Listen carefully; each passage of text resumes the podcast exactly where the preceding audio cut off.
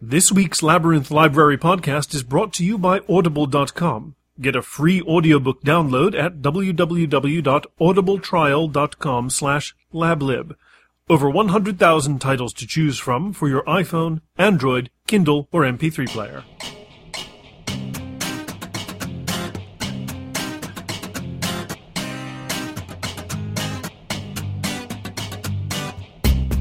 Hello and again, welcome to the Labyrinth Library podcast. How are you this week? I am exhausted, actually, and classes haven't even started yet. They start tomorrow. Uh, but we've been spending this whole week just preparing, you know, getting everything set, making copies, going to meetings, having orientation, going to meetings, learning new stuff, going to meetings, seeing the new students, going to meetings. Uh, it's been a lot of preparing, and I think at this point we're all pretty much ready to stop preparing and actually go do it. Uh, so tomorrow is our first day of classes. I'm really looking forward to meeting my new students. Should be good fun. Uh, but today, we're not talking about school or classes. Today we are talking about books, as always. And I told you last week that we're going to do Discworld because I had far too much of it to begin with. And it was one of the older books about what happens when you get too much power. Now, Marissa in the U.S., uh, she tried real hard to answer this. And I, I think the fault lays with me because actually a lot of the Discworld books have to do with what happens when people get power and how they abuse it and how they use it wrongly. And she made a few good guesses, but didn't quite hit the right one, which is Sourcery. So we're going to look at Sourcery today. And as I mentioned, I had a lot of Discworld in my review library. And there's a reason for that. I used to go on, on Discworld benders. I don't do it so much these days because I just don't have time to read for fun uh, anymore. But I would read a, a Discworld book and I think I'm just going to read one. That's it. I'll just read uh, Lords and Ladies or Small Gods or something, and that'll be it. But then uh, I saw another one just sitting there, just looking at me, and the next thing you know, I'm halfway through Sourcery, and I don't know how I got there. You know, it's it's like potato. It's worse than potato chips. I may need professional help for this. I mean, what am I supposed to do? They're quick. They're easy. They're entertaining. I promise, though, after this, I'm going to kind of cut down on the Discworld. I'm going to give the, the whole series a while a rest before I go back to it again. I'll read the new ones when they come out, of course, but the other ones can relax if I can, if I can let them. Uh, now the Discworld.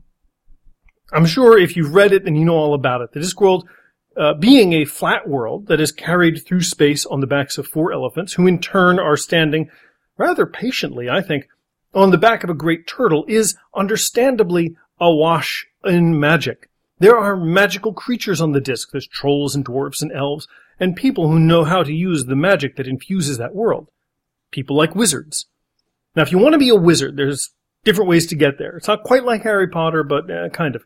The best thing you can do to be a wizard is to be the eighth son of an eighth son. That type is almost certainly destined for the more arcane arts.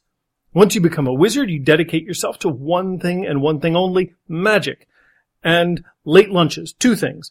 Magic and late lunches in comfortable robes. Three and four, your pointy hat. But mainly to magic. Wizards don't marry. Wizards certainly don't have children. Except for one wizard, of course. Ipslore the Red, the eighth son of an eighth son, broke this law of wizardry. He fell in love, he ran away from the university, and he had sons of his own. Eight of them. His youngest son, Coin, was the carrier of a great power. He was the eighth son of the eighth son of an eighth son. He was wizardry squared. He was a sorcerer. Now back in the old days, I didn't say the good old days because they weren't good. Back in the old days, when the magic on the disc was much wilder, there were sorcerers everywhere. They built great castles and fought horrible wars of magic, the effects of which still scar the disc to this day.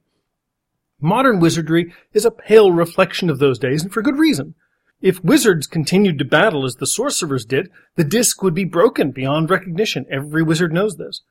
And yet, when young Coin comes to the unseen University of Ankh-Morpork, bristling with power and holding a staff possessed by the ghost of his father, the wizards are far more interested in the power he can give them than the responsibility they have.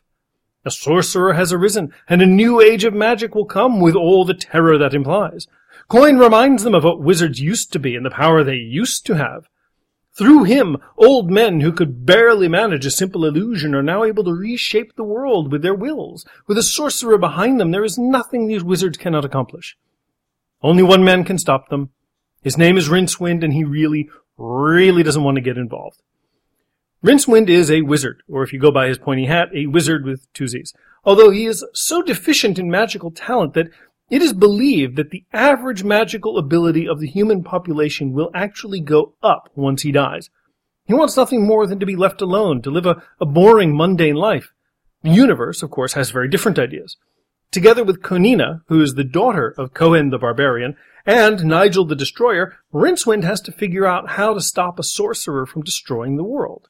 The book is, as I mentioned before, one of the early volumes of the Discworld series, and so it doesn't quite have the depth that the later books do. Uh, there's certainly a great message to be found in it, mainly on the subject of not just power, as I mentioned before, but identity.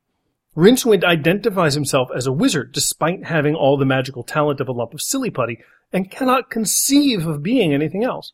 The sorcerer Coin, on the other hand, has been told who he is to become, mainly by the spirit of his dead and rather monomaniacal father. Conina has the blood of heroes in her veins, but her dream is to wield nothing sharper than a pair of beautician scissors. And Nigel the Destroyer, who looks almost exactly the way his name sounds, desperately wants to be a barbarian hero, despite have being about as muscular as a wet noodle. Despite all of this, though, the characters succeed when they decide for themselves who they want to be. The ones who suffer the most are the other wizards, the ones who allow Coin to tell him who they are. They invest their entire sense of self in the inflated image fed to them by the sorcerer, an image of power and strength, and when it all comes crashing down around them, they are only left with shame and, and disappointment. In the end, they remain who they always were, and that is the tragedy of their downfall. So if there is a lesson to be had in this book, and there's a few, that's pretty much the big one, I think. Know who you are and be it as hard and as loud as you can. Other than that, though, it is a rollicking little adventure, which I think you'll enjoy. So let me give you a quote. The quote uh, basically reinforces that idea of knowing who you are and being who you are. And it comes from Rincewind. And he says, It's vital to remember who you really are. It is very important. It isn't a good idea to rely on other people or things to do it for you, you see. They always get it wrong. I'm sure you know what that's like. I'm sure you've had people who uh, thought something about you or assumed you were a certain type of person and you have no idea how that happened. And they thought that you were really outgoing or they thought that you were adventurous or shy or boring. Um, don't let them tell you who you are. You know who you are. If you don't know who you are, then by all means go find out who you are. Uh, but don't ask somebody else, hey, who am I? Because they will probably get it wrong. So therein lies the lesson. I plan on telling my students this over and over and over again if I can. So if you want, you can go, as always, over to audibletrial.com slash lablib, and you can sign up for a free trial membership with audible.com. With that trial membership, you get a free book download, and they do have Sourcery. Along with, I think, just about all the other Discworld books. So if you enjoy those, uh, and you stay with the service, you can download all of them. If you want something else, they have a bajillion other books. A bajillion. Yes, it's a real number. A bajillion other books. And you can get that too. So it's audibletrial.com slash lablib. Sign up for a trial membership, get one free book, make everybody happy. Okay. We're clocking in at a nice, tight, short podcast this week, which is fine because I got a cup of coffee here, which is all that's going to keep me going until it's time for bed. So next week, we are going to investigate the golden age of superhero comics through a novel, through a piece of fiction about the golden age of superhero comics, the pre-war era, the wartime era, and what came after. Uh, is a, a prize-winning novel uh, that takes a lot from reality and the real history of comic books, but then fictionalizes it. And uh, it's good fun, especially if you're a comic book nerd. So tell me what that book is, and you will win a fantastic green power ring. Uh, it only works if you have the lantern to power it off of, which I'm afraid I don't have. I don't have the lantern, so you know it's just decoration. Anyway, um, I hope that you have a good week. I hope that you can rest. This week is not going to be very restful for me, but uh, I'll have I'll have Sunday off. I can sleep on Sunday, I guess. So you rest, you relax, you have a good time, and I will talk to all of you again next week. A text version of this review will be up on the blog, thelablib.org, along with any relevant links I can think of. If you have anything you want to say or any suggestions you'd like to make, please leave a comment and let me know. If you have a book you would like to recommend, I would be happy to hear it. If you'd like to send me an email, send it to labyrinthlibrary at gmail.com. And if you like what you hear, please give a review on iTunes, become a fan on Facebook, or follow LabLib on Twitter. This podcast is covered by a Creative Commons Attribution Non Commercial No Derivatives license, so feel free to share it, but please don't sell it or change it.